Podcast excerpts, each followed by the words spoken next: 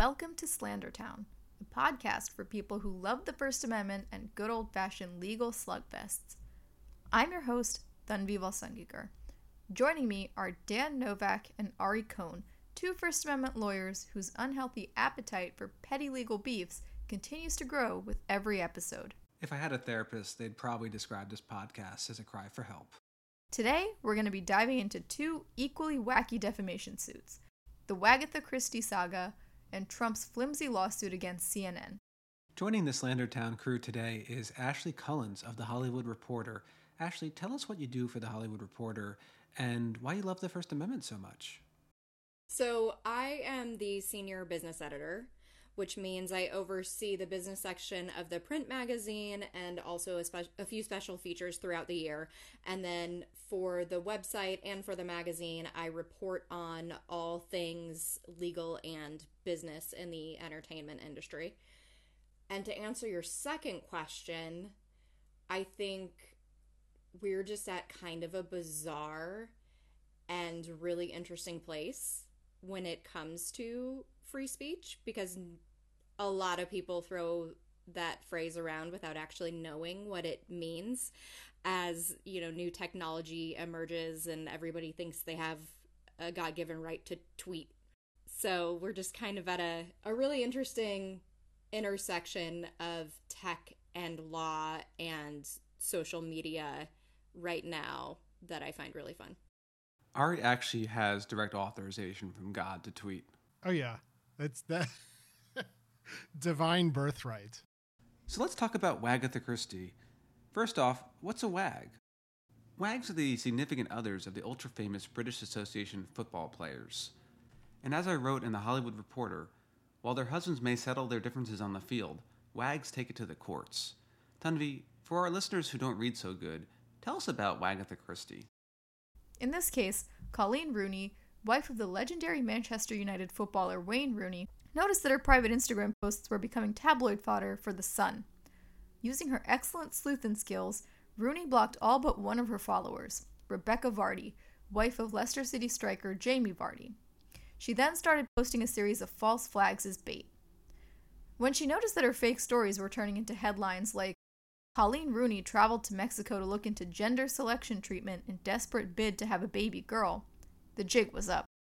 Rooney immediately took to Twitter to out Vardy as the Fink, at which point Vardy did the reasonable and mature thing and sued Rooney for libel. As one does. Now, Vardy caught an early break in the case when the Honorable Mrs. Justice Steyn ruled that Rooney had to not only prove the leaks originated from Vardy, but that Vardy knew and intended for the information to be passed on to the Sun. Despite this, Rooney stood tall, and after three years of legal posturing and a multi week trial, she eventually prevailed. Now, Vardy's on the hook not only for her attorney's fees, but Rooney's as well. I don't know a lot about soccer, but let's call that a red card. Heyo. Wagatha Christie, to me, is the apotheosis of celebrities and politicians filing really dumb libel lawsuits. Both ladies have gotten a lot of exposure, and it doesn't seem like Vardy has really suffered much blowback. Even if this winds up costing her several million dollars, do you think she got her money's worth in publicity?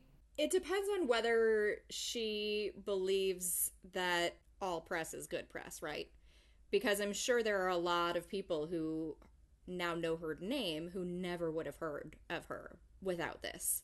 But they also now associate her with a very stupid lawsuit and being a backstabber on Instagram. And I'm not sure how valuable those things are. I mean, villains in reality series do sometimes turn it into a career. So I guess she's got that going for her. Yeah, so all credit to the UK legal system for blowing this up to a degree that we had to take notice across the pond. I know a lot of UK artists struggle to, you know, bring their careers over stateside. so this is somebody that managed to make the leap. I gotta say too, uh, I sometimes don't follow UK libel suits as much as the US ones, and I hadn't really heard of this one before you mentioned it. But like each successive article that I read about it, I found myself laughing more and more and more about just the patent ridiculousness of everything and just the way that it was described. The New York Times said something like it was a fashion show as much as a whodunit, and I just completely lost my mind at that point. It's a perfect storm. You have to be crazy to file that lawsuit, but you also kind of have to be crazy to defend it. And most people would say, I don't really want to spend the next five years of my life defending this. It, it, was just a dumb accusation I threw off on Twitter. Could just easily delete it and just say, whoops, my bad. She was so sure that she was right, so resolute in her absolutely smashing detective work uh, that, which was mostly circumstantial. I mean, it was like, it seemed pretty airtight, but like, wasn't like she had beyond reasonable doubt. She's like, no, I got this on the plaintiff side too like having to sit there on the stand and say regrettably i threw my phone into the north sea it's more euphemistic than that it's like regrettably my phone made contact with the north sea it just it just took two very special people and i, I kind of feel like it was like they were renting the legal system. They pay the lawyers, but the UK population pays for the courtroom and the judges and the bailiffs. So it's not like this is free in 20 years, we're going to find out that this was all a coordinated publicity stunt. Mark my words. I mean, they do have shows now, right? Like multiple shows. There's at least a Netflix project. There's a BBC thing. I think there might be a Disney Plus thing. It's definitely elevated both of their profiles. And again, like if the worst thing that you're known for is filing a dumb lawsuit, but the thing that she actually did is like just kind of like garden variety bad behavior. She didn't leak information about like something like so intensely personal. It's just this really dumb stuff that no one has to feel bad about liking her, I guess, even though she abused the legal system. But like no one cares about the legal system, so no harm, no foul.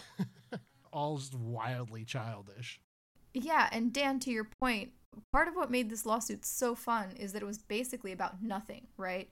It's the type of dispute that would ordinarily get sorted out on like Judge Judy's show but if I were a reality TV producer, I feel like I might even encourage my cast to sue each other just for the publicity of it all, you know? It seems like something maybe like a real housewife would pull. Do you think that we'll see copycats here in America? I mean, not that I couldn't think of a couple of lawyers who might file a lawsuit like this. I think most of them have self respect, though. Oh, you haven't met enough lawyers.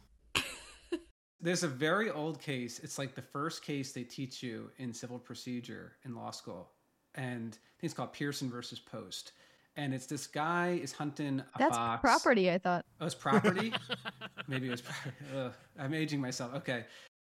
This guy is chasing a fox through the woods. This is like 1800s, okay? He's chasing a fox through the woods and bam, uh, fox gets struck down, but it's not it's not his bullet. It's this guy that was hanging out like in a tree or whatever, and he wasn't chasing the fox. It just kind of came into his into his zone that he was kind of staking out. Can't remember who's Pierson, can't remember who's Post. But the guy with the fox, or that was chasing, was like, "No way, dude! That was my fox. I own that." So maybe it was property class. I got to be in both of them, so it's irrelevant. And it became this.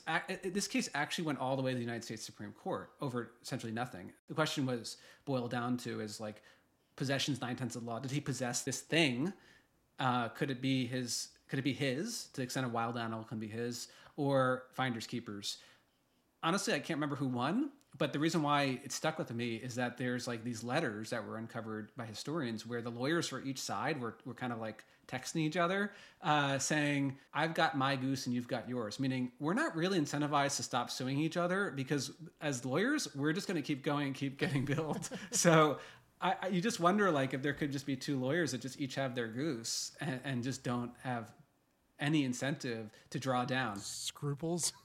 Yeah scruples you know courts are like, all right, whatever. You're you're using our courtroom for shenanigans. Yeah. So I mean, I could see it happening. Um, it takes the right two people and the right two lawyers. If we look hard enough, we've had our version already. It's out there. If I recall, there was a subplot in the Kardashians years ago where one of them was getting sued, and it felt like a kind of a family affair. Hard to know what's real and what's fake with them. Dan, you really got to tap out of pop culture. yeah, I'm, I'm, really embarrassing myself here. Uh, Here's the thing the UK has historically been very plaintiff friendly in libel cases, um, to the point where the US actually passed a law because of UK libel laws called the uh, Speech Act, and I forget exactly what year it was passed in, that said foreign libel judgments cannot be enforced in U.S. courts unless they were conducted under procedures and law that would uh, substantially comply with the First Amendment protections that we have here. Which is nowhere because no other country has a First Amendment. Right. Uh, the real new libel tourism place is Northern Ireland, uh, which was not included in those UK reforms and still is uh, a haven for the rich and famous who feel wronged uh, for suing people for libel. Because if one person in Northern Ireland reads the post there, the courts will uh, basically will take jurisdiction. Um, and they got they got no problem with it. And of course, with the Speech Act, good luck uh, enforcing the judgment. That being said, if you have assets in Northern Ireland or in a country with no such protection against enforcing foreign judgments uh, like the US has, you're kind of going to be screwed, especially for multinational companies that have assets all over the place. For you and I, I don't know where, I may have a tree in Israel or something in my name, but I don't have assets anywhere else. So, Dan, on the flip side, what are the kinds of things that we can say here that UK citizens can't? So, I'm going to go back again to my dumb tabloid stories. UK law is crazy. I mean, it's bad when it comes to reputation, but it is crazy when it comes to privacy. And so the zone of privacy for UK citizens is really, really big. Whereas here in America, it's pretty modest. It's like, don't blow up somebody's sex life. Maybe don't share like some really personal medical information about them, that sort of thing. Um, in the UK, it's like, just don't, just don't talk about people. So, um, it creates this kind of reality distortion field where the best example I can think of was several years ago. The the tabs were um, going after Elton John and his husband. It was over again the dumbest thing, which was David Furnish, Elton John's husband, was having a consensual relationship with another man. Um, I don't think it was even necessarily adultery. It just was a relationship that he had, and it was alleged that he was having unprotected sex with this person. Who cares? Well, they tried to make hay of it because they're big anti um, AIDS activists that try to preach uh, good uh, sexual health and hygiene, etc. And so it was like a, the slimmest charge of hypocrisy that he would have unprotected sex with another man. Um, so I'm not here to defend the reporting; it was completely stupid. But uh, on the other hand, like who cares? Well, Elton and Sir Elton and David cared, and so they went directly into court to get this injunction, and it became known as the PJS case. It's just a, it's just a pseudonym. PJS is I'm comfortable saying David Furnish. Elton John is YMA. I don't know how they come up with these things. They succeeded. The, the court ruled for them, an appellate court ruled against them, and then the highest court again flipped it. So the status quo now remains you cannot say the word Elton or David in connection with this thing that I just described. However, so what? In the US, we don't have that. So what happens now is US publications, everyone in the UK, by the way, knows this. All the, all the journalists know exactly who these people are. They just can't say it. And it'd be really bad if they did. So if you talk to like someone in the UK, you can kind of like try to trick them into saying Elton John out loud, and they'll be like, "Uh-uh, nice try." That's that's that's YMA. Uh, so here we can say it, and really the only thing that will happen is you have to geofilter your internet here. So if you're going to do an article about this story, make sure it's not accessible from a UK IP address. If you're going to do a book about it, you wouldn't want to sell it in the UK necessarily. So um, their loss is sort of our gain, and we can talk a lot more freely about certain things. But if I were to take a trip over to London, I would not say it. so I'm I'm safe here. I'm not breaking the law here. But if I did the same thing over there, I would be uh, in pretty deep doo doo. How though, as a thought exercise, does the fact that anyone anywhere in the world can listen to your podcast factor into this, right? Because if somebody hears this in the UK and argues their reputation is damaged in the UK, are you safe just because you recorded this in the United States?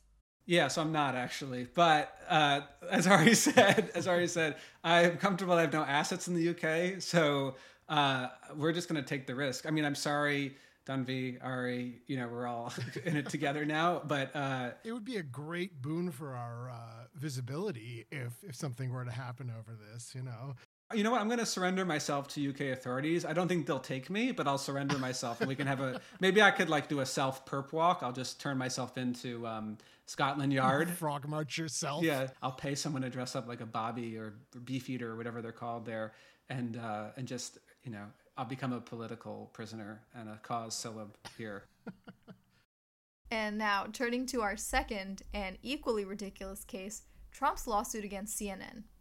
Donald Trump has sued cable TV network CNN in a federal court in Fort Lauderdale, claiming that the news station has, quote, tried to taint Trump's reportedly good name with a series of, quote, scandalous, false, and defamatory labels of racist, Russian lackey, insurrectionist, and ultimately Hitler. Uh, Trump claims that CNN has cranked up its criticism of him as part of a concerted effort to tilt the political balance to the left, um, apparently in fear of Trump's potential presidential campaign for 2024. Uh, the lawsuit cited several incidents in which CNN compared Trump to Hitler and, very foolishly, included screenshots of random Twitter users who responded to CNN's reports by drawing much more explicit and direct comparisons between Trump and Hitler than CNN itself did. Well, first, it's kind of crazy that Trump even has the time to file this lawsuit, considering he's enmeshed in his own legal scandals you know, like the DOJ's investigation against him for retention of government records at the Mar a Lago estate, um, and the lawsuit that the New York State Attorney General filed against him that accused Trump of lying to banks and insurers about the value of his assets. But here we are. So, Ashley, Trump is something like 04 against the media. He sued Tim O'Brien for saying that he isn't a billionaire and lost. He sued a local TV station in Wisconsin over a political ad and lost. He sued the New York Times for connecting his campaign to Russian meddling and lost. And he actually already sued CNN in 2020 for essentially saying the same thing and lost. Why does Trump love suing the media?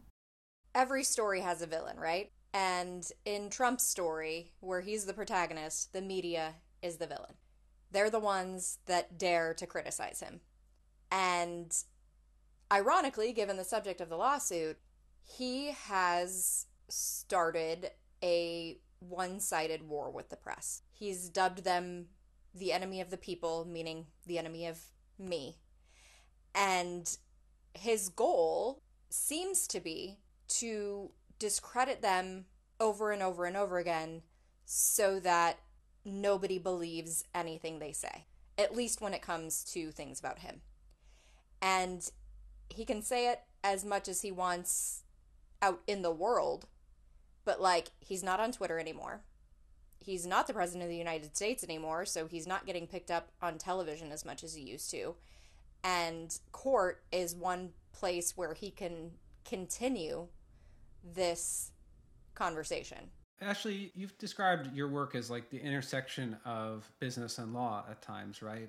And sometimes I like to think of business and law as the same thing. Like law is a business. Um, in the U.S. legal system, you don't generally go to jail for things that you say. It's usually if you get in trouble, you you pay a penalty. You know, damages, etc. If you're Alex Jones, that's a billion dollars. Um, but at the end of the day, it's just money. Are these lawsuits just business for Trump? Is this just part of the Trump brand and, and trying to get um, drum up attention and donations and keep keep that visibility high so he can finally launch his Trump TV or whatever his next plan is? It does seem like PR, yeah. But there's also the possibility that somebody is in his ear telling him that he's right. So you never know. And between the two, when you don't end up ever ever actually paying your lawyers, you know, it's a no loss proposition, right?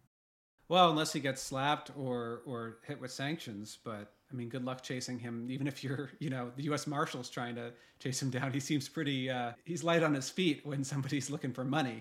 And I did see a report that he paid with something like a $3 million retainer. I think that might have been in the criminal probe, not in this case, but uh, you never know. Oh, I think his lawyers now, we'll, we'll get into this, they, they charge up front. They, they know there's no ability to get him to part with dollars later, especially if he's not happy with their performance or what he perceives to be their performance. But yeah, if, for right, right now, it's like cash now. One of Trump's major complaints is, you know, that he's compared to Hitler or the Nazis. I understand that most people don't find that to be a flattering comparison, but is there actually any evidence that Trump is anti Nazi? Um, the book, Frankly, We Did Win This Election by Michael Bender, reported that on a visit to Europe to mark the 100th anniversary of the end of the First World War, Donald Trump insisted to his then Chief of Staff John Kelly, quote, Well, Hitler did a lot of good things, end quote. You just got hit with a loaded question. To be clear, this is my opinion and not a statement of fact. I don't think that he's really challenged that bit of it, right? There is an art to what he is doing, and I've seen it in other lawsuits. The New York Times was sued by a guy named Peter Brimelow. He's a, I'm going to use the word white supremacist, but that's the word that he challenged and and ultimately lost his loss against the New York Times. In challenging these things, like these lawsuits have a really weird pattern to them, and I can see it in the complaint here, which is being called Hitler is very damaging to my reputation. But it doesn't say I don't like Hitler. It just says it's bad for me. So, uh, like, you would think you could find one sentence in there in your complaint to say Hitler was the worst guy ever. And I'm very anti Hitler. You know, in the Charlottesville thing, he, they just had the hardest time getting him to condemn them. And some part of him thinks that that's the libs winning if he will finally just say, fuck Hitler. I did notice in this complaint, in a similar vein, he keeps rep- referencing the big lie and how the big lie is about the election, but he never flat out says the election was stolen. And I'm wondering if that was strategic because if in the complaint they say the election is stolen, then that opens up a whole can of worms for discovery and moving forward. So it almost seemed like he's avoiding the underlying issue and just focusing extremely myopically on the words the big lie. Okay, so two things.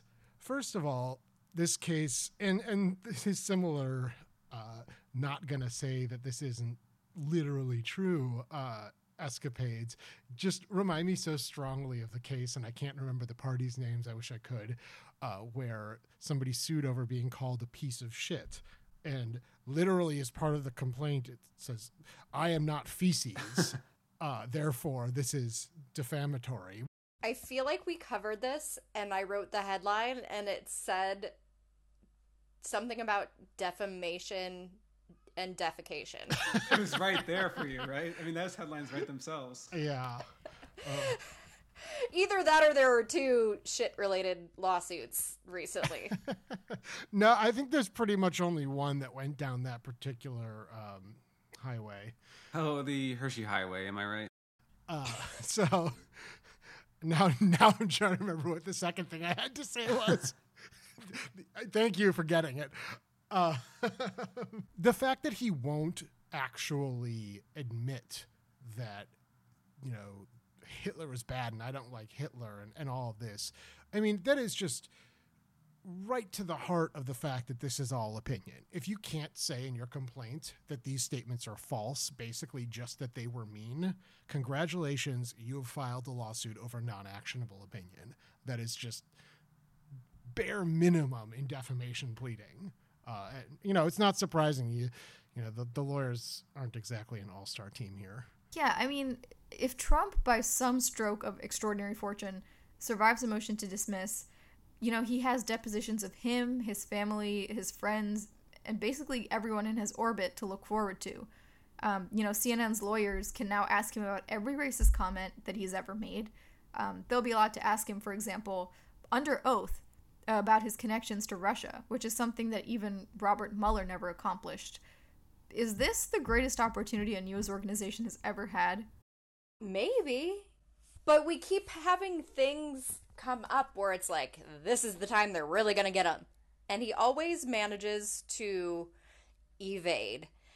And so I would love for Discovery in this to be really productive. But I fear it's going to be a lot of avoidance and non answers. But this is a game of chicken, right? Because he's the one engineering this confrontation, and he has to he has to like pull out. You know, like uh, Kevin Bacon on the tractor in Footloose. Like one of them's to have to get out of the other's way, and CNN's not to do it. They're like they're in it. So Trump has to get out of this before he has to sit for the deposition. And he's having a really hard time not sitting in depositions for the cases where he's the defendant. This is the Eugene Carroll case where the judge is like, all right, next week you're up. So that's not about the Russian disinformation charges or Hitlerism or anything like that. But it's kind of funny that he's he's created the situation that would be his own destruction. Not unlike the Wagatha Christie case. Exactly, exactly. And the luckiest thing that could happen to him is getting Mike Lindell, and this case gets dismissed before he to actually has to actually go through with it. Um, that would be like a mercy. Well, I think that's his plan. I think that's his plan. I think that Donald Trump and his lawyers are trying to use this as a cheap PR stunt, and they are basically hoping that it gets dismissed. And then they can also use that to blame the radical judiciary or whatever uh, about how he's not getting a fair shake. Well, they clearly wanted to get to a preferred judge, and he's done this before. He filed the Mar-a-Lago stuff in the district he knew that Cannon was like the only judge on duty. So there's there's some gamesmanship here. That didn't work for him all the time, though. No, it has not worked for him in every instance. In fact, a number of Trump judges have actually said, you know, nah, fam, I'm good.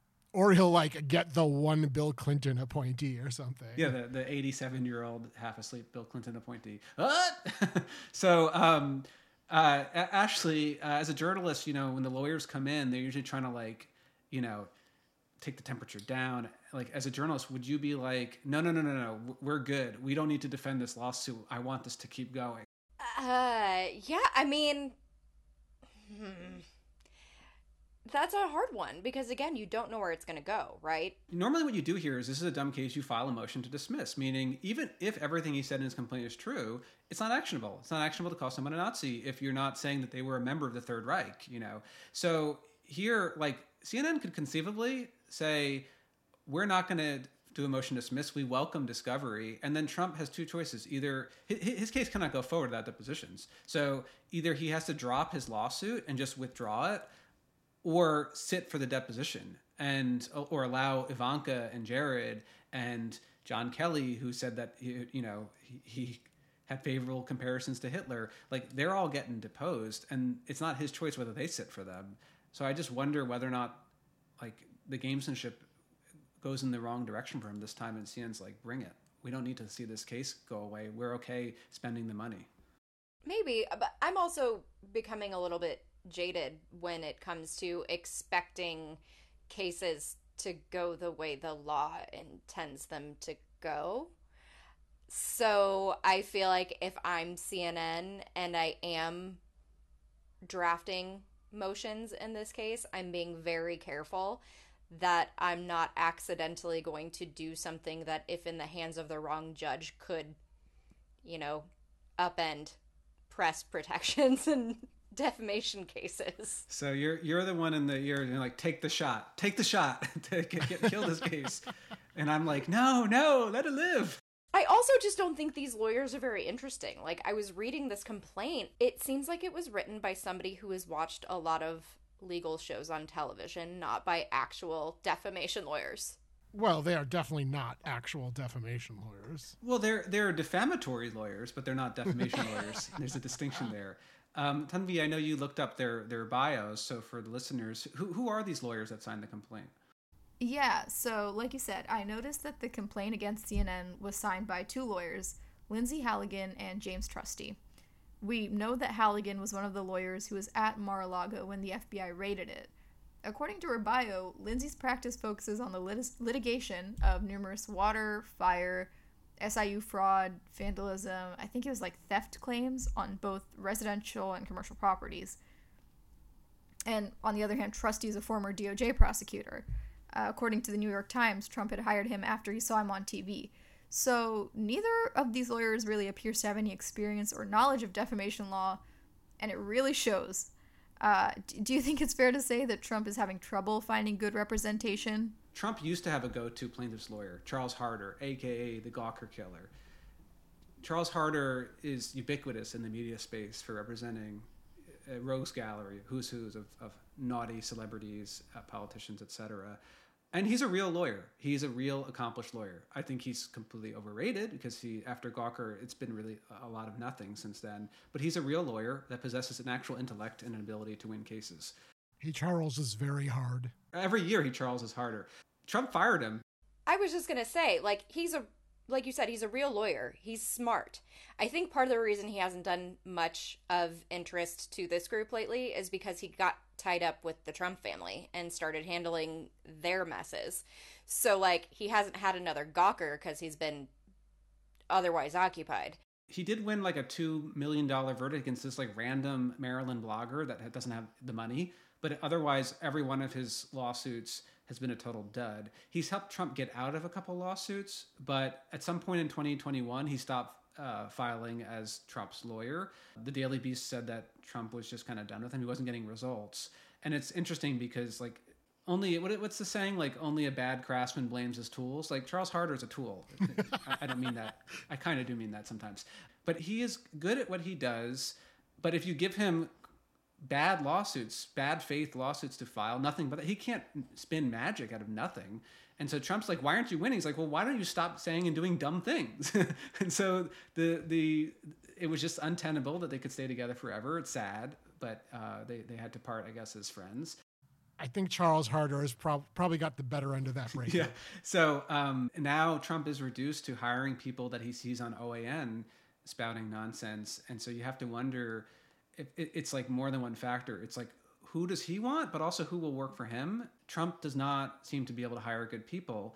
And it really shows in their complaints. Like when the rubber hits the road, I don't care if you do, you know, maybe she started working on at Mar-a-Lago because she's like they had some flooding, but maybe she's you could be a brilliant lawyer that happens to do, you know, numerous water, fire, fraud, and vandalism cases. If she is, she has not brought her A game. It's not a well-crafted complaint. I question whether anyone could put together something that would work, but there's better than this, is what I'll say. We'll just call her differently qualified. You have alternative facts, you have alternative legal arguments, you have alternative lawyers now. well, that's all the defamation talk we have for you today. Ashley, thank you so much for joining us and sharing your insights about these crazy cases. Catch us next time on Slandertown.